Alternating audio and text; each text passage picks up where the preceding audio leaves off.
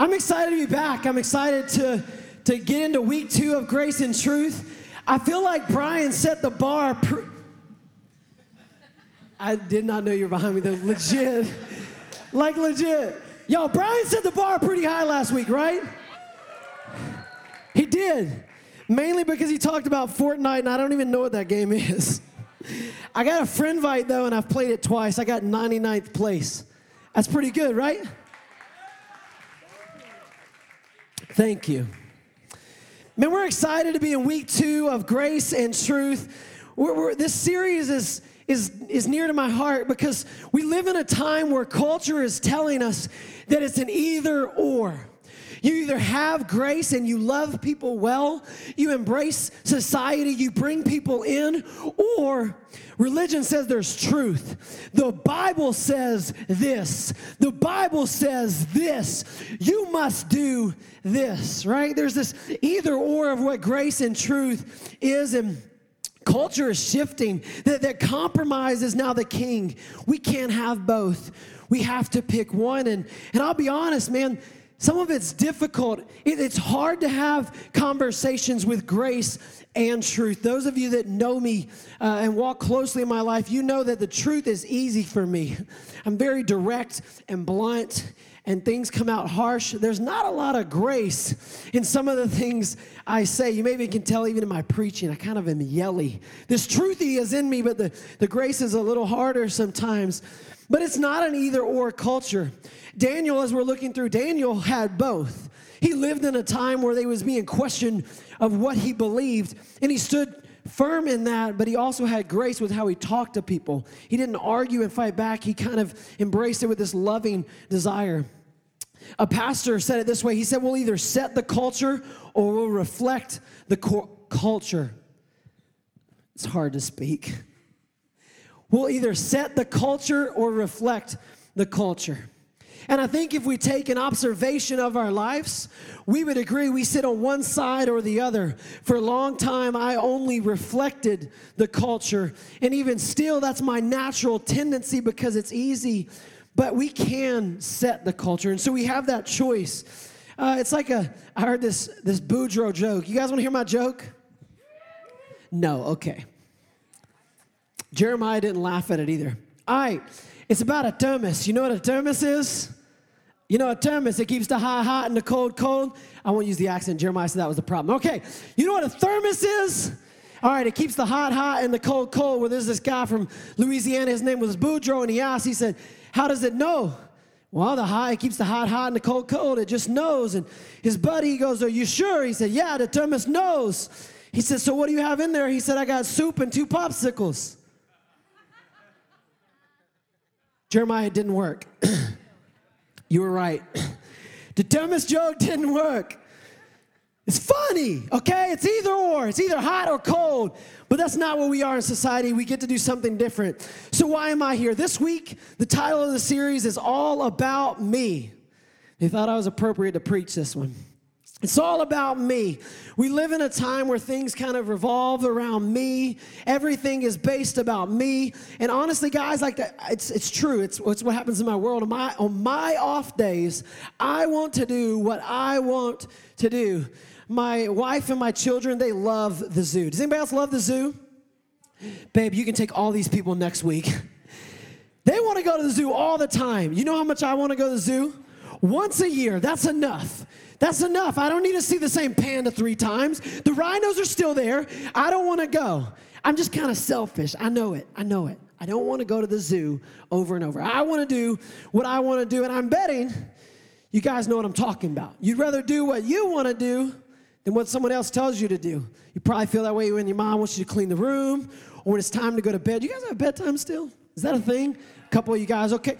You would rather do what you want to do, and that's it's confusing honestly, sometimes it's confusing of, of whether or not doing what I want is okay. There's this mass confusion that happens. And so, this all about me culture, we're gonna kind of zoom in on this idea of confusion.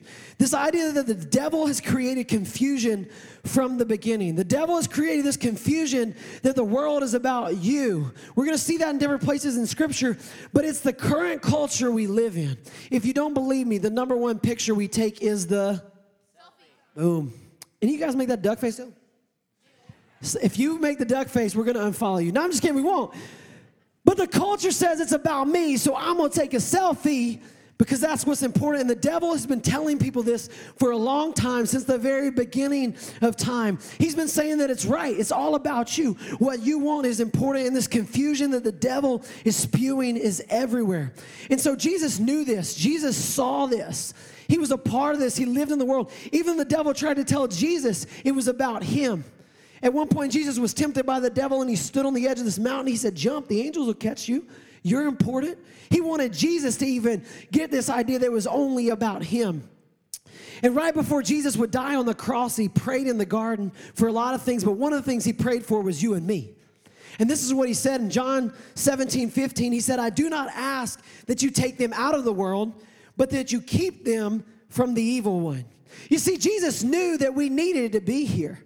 Even though your life might kind of feel like crap, he knew you needed to be here. And his concern wasn't to pull us from the world, he wanted us in it. His concern was the evil one that was in the world with us. His concern was the evil one that bothered him was going to bother you. Don't believe me? Man, let's just look in scripture just a little bit because the devil has been spinning these lies for a long time. Genesis 3. The first time, yeah, I'm squeaky. The first time It's all right, we're gonna keep going. The first time the devil ever spoke, you know what he said? A lie. He, he told Eve, he said, Did God really tell you that? You're, you're just as important as God. The first thing he did was try to convince her that she was just as important as God. He was spinning a lie that she was more important from the very beginning. And some of you guys hear these lies every single day that you are the only one that matters, that your life is the most important, that what happens to you is all that matters. We flip to the middle of the Bible, Isaiah 47, verse 8 through 10. Sorry, let me jump back a little bit. Back into Genesis. Genesis, a few chapters later, Genesis 11, the devil comes back and, and we see them, they're building this tower, the Tower of Babel, where we later get the word Babylon, where Daniel is at. And, and, and they're building this tower to represent how great they are above everyone else, how important they are above the people around them. And this word Babel literally means confusion.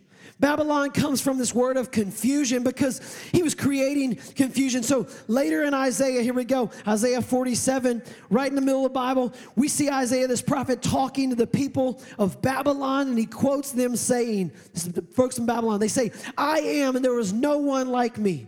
See, Babylon was convinced they were the most important. We'll get into that in a bit, but they were convinced that they were the most important. At the very end, the last book of the Bible, Revelation, we see it again. It's talking about Babylon, the city of confusion. It calls it the city of great mystery, the mother of prostitutes and abominations. You see, the devil's been spinning this web of confusion from the very beginning, and he'll spin it to the very end. And it affects us all. It's this deranged mass confusion. You wonder why we see chaos and pain in the world? It's the devil. He's lying. He's creating this selfish confusion. Man, we just saw a few weeks ago this mass shooting in a school. Man, you know where that comes from? This deranged mass confusion that the devil is spinning a world of lies. Man, we see people that we love, people that we know commit suicide. We don't understand, and the devil's spinning this lie of confusion. We see our parents get divorced, and, and there's this confusion that it's all about me. It's not about each other, it's about me. This confusion just seems to be everywhere. It's a deranged idea that, that I am the best, that I am important. And, and last week, Brian talked about Daniel and how we relate to Daniel, how Daniel had friends, ate food, that, things like that, right? We're like Daniel, but today we're going to talk about Nebuchadnezzar, this evil king.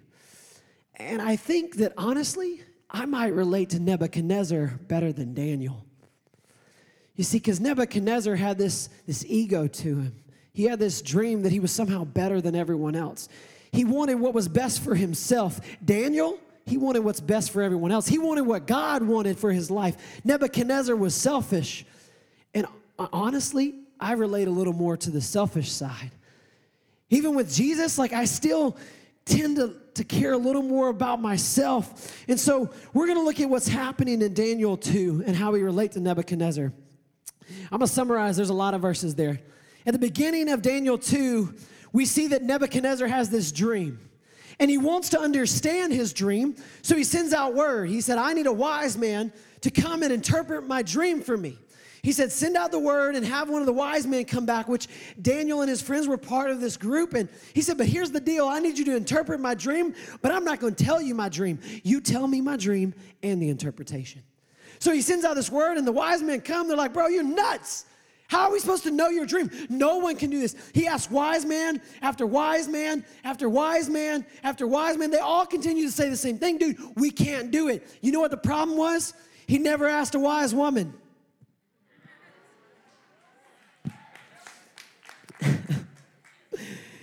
But for real, he probably should have asked a woman. But also, they, they didn't know God. All these men he asked, they didn't know God. So Nebuchadnezzar gets pissed and he's like, you know what? Kill them all. Kill them all. So the guards actually go to kill all the wise men, including Daniel. And Daniel stops. He goes, hey, man, I, I can, I can help you. I know his dream.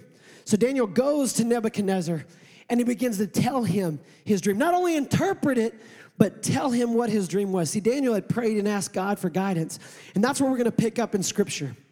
We're going to start in Daniel chapter 2, verse 31.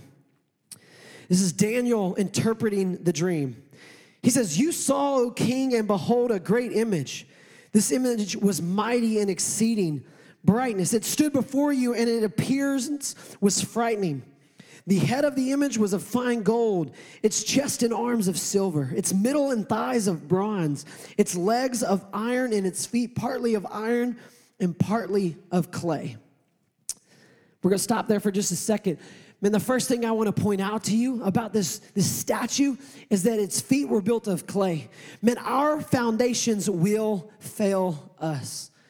The first part of this dream is talking about this idea that Nebuchadnezzar has a dream for himself. He wants to be somebody important, he wants to have great value. You, you, you may think you don't relate to that. How many of you, when you grow up, want to be poor? Okay, two of you guys. They're sixth graders, it's okay. How many of you guys want to grow up and have like a middle management job at Dairy Queen?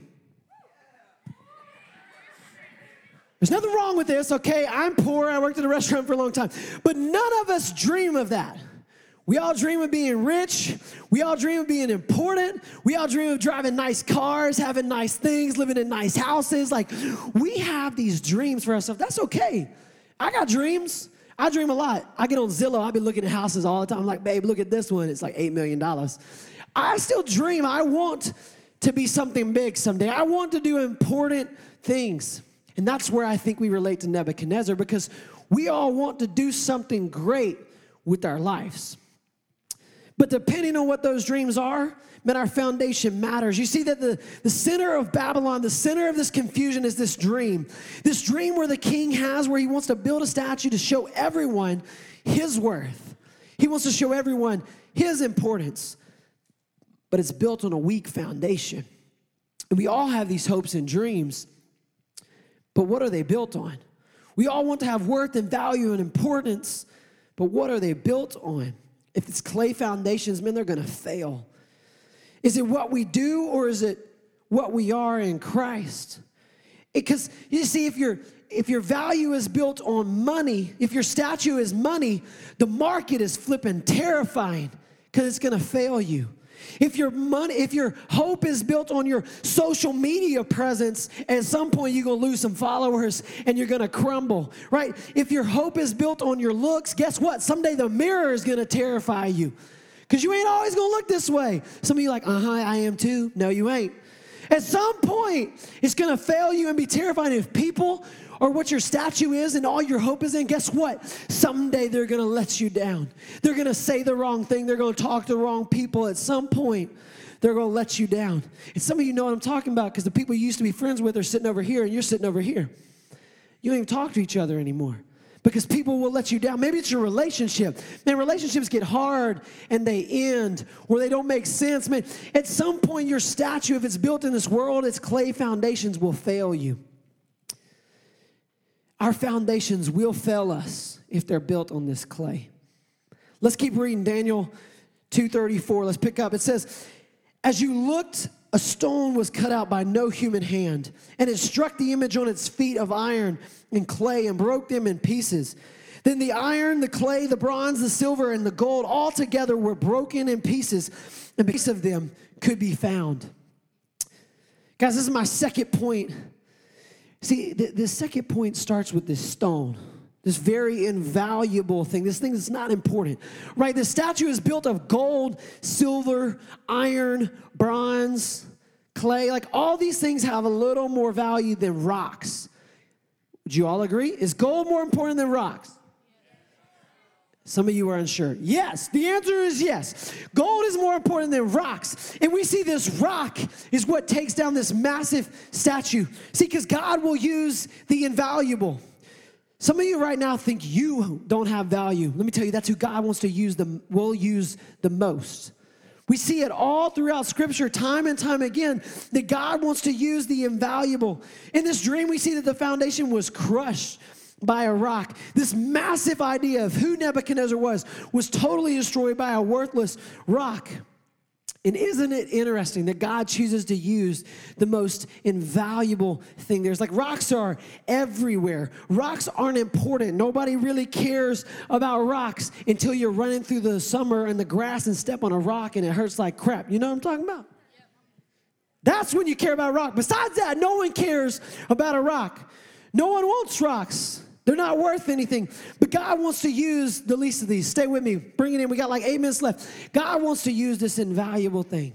God wants to use something that seems so unimportant to society because all these other things people bought with, traded with, traded for, but not rocks.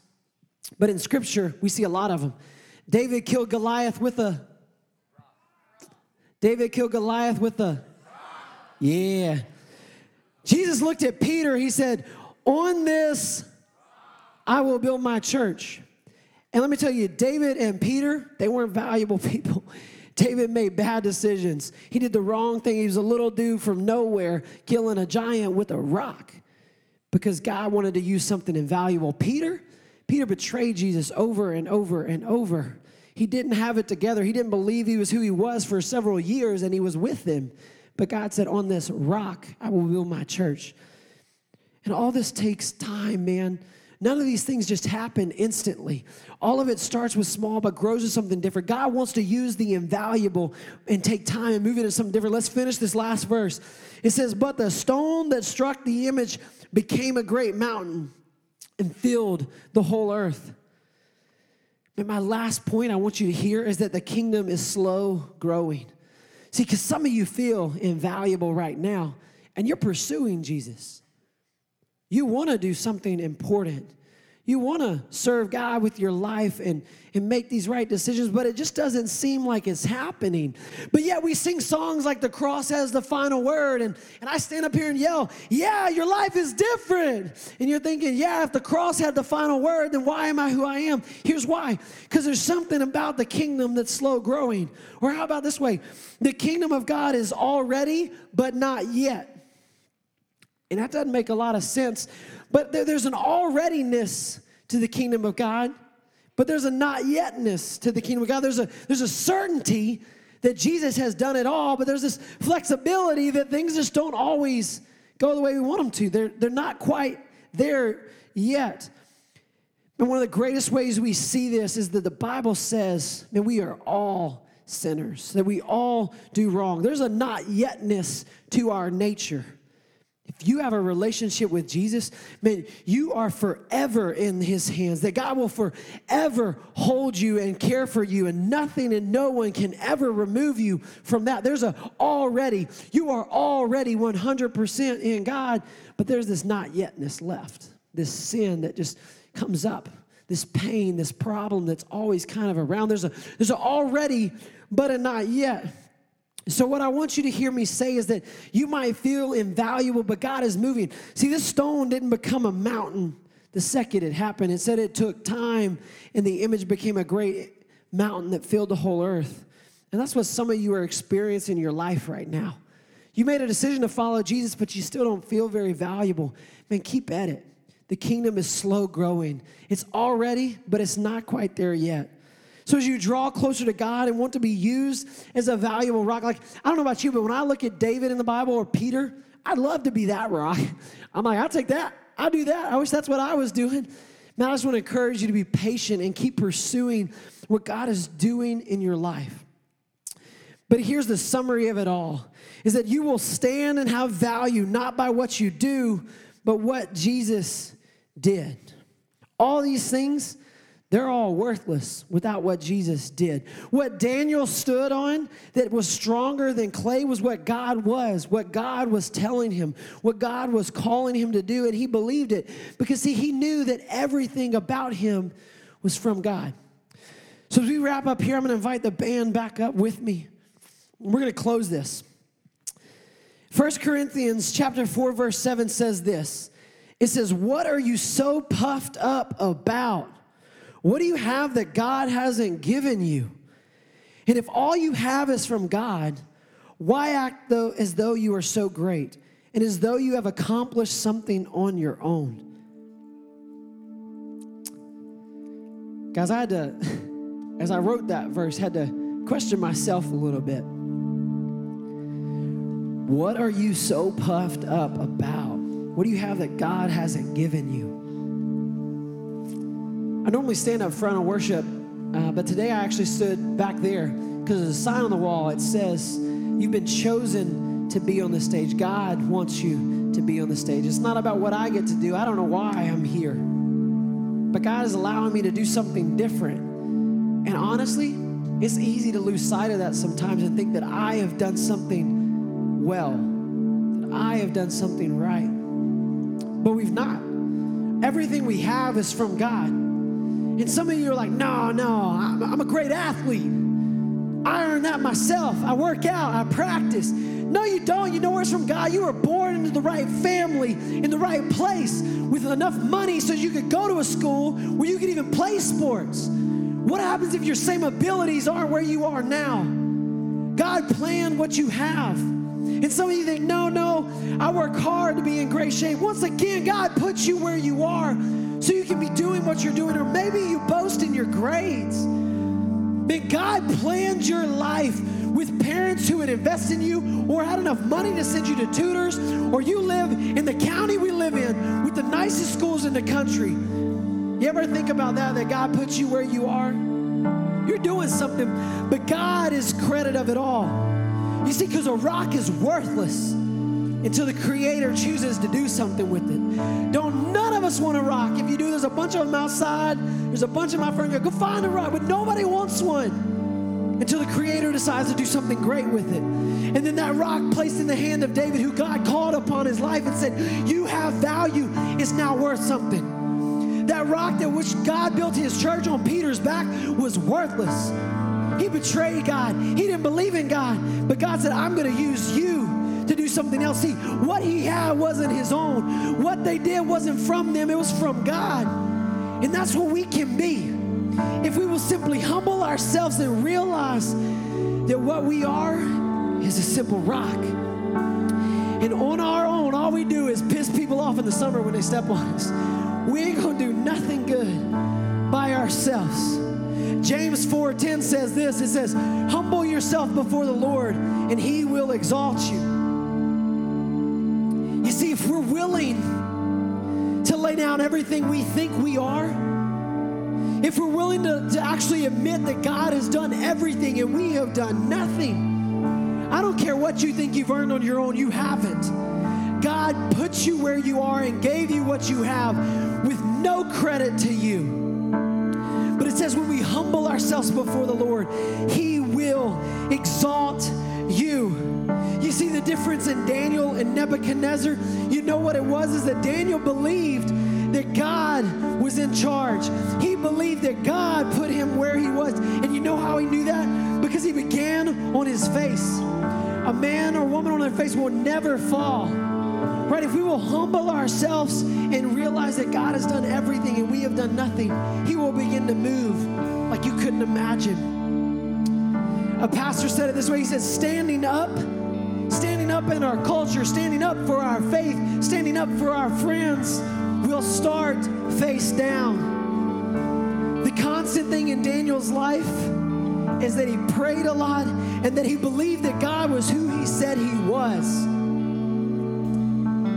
Because just me standing here is pretty worthless. You might as well go and watch more Netflix because I ain't got nothing good for you. But you know what I believe that is great is that God is who He said He was. He did what He said He did. And So we're gonna sing one more song. And this song is this, this anthem, and I love it so much. There's so much truth in it. It says, I believe in God the Father. I believe in Jesus Christ. I believe in the Holy Spirit. Man, and that's the difference. Daniel believed these things.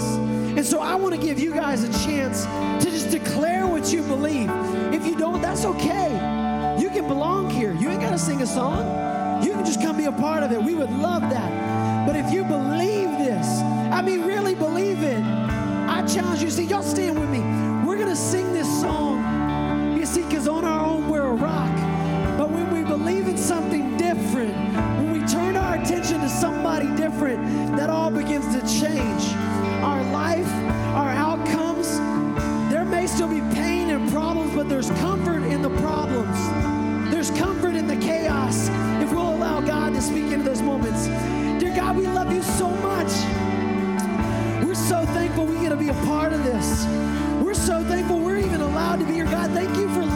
live in America and step into a church